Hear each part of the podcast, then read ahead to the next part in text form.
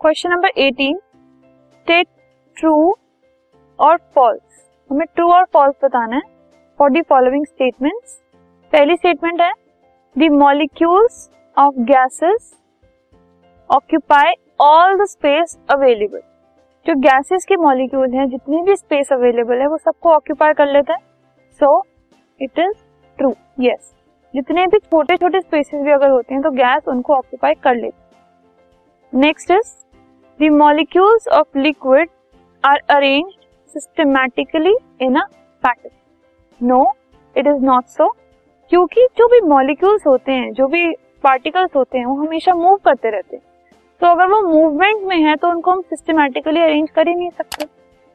Next is the in the molecules of solid are at a fixed position we can say that क्योंकि जो particles हैं, उसके बहुत closely packed होते हैं। वो वैसे भी वो मूव नहीं कर पाते तो वो एक फिक्स्ड पोजीशन पर वाइब्रेट करते हैं।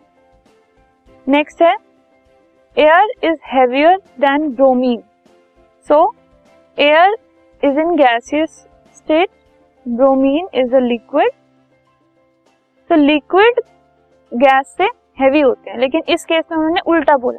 So it is false bromine is heavier than air this podcast is brought you by Hubhopper Shiksha Abhiyan अगर आपको ये पॉडकास्ट पसंद आया तो प्लीज़ लाइक शेयर और सब्सक्राइब करें और वीडियो क्लासेस के लिए शिक्षा अभियान के यूट्यूब चैनल पर जाएँ।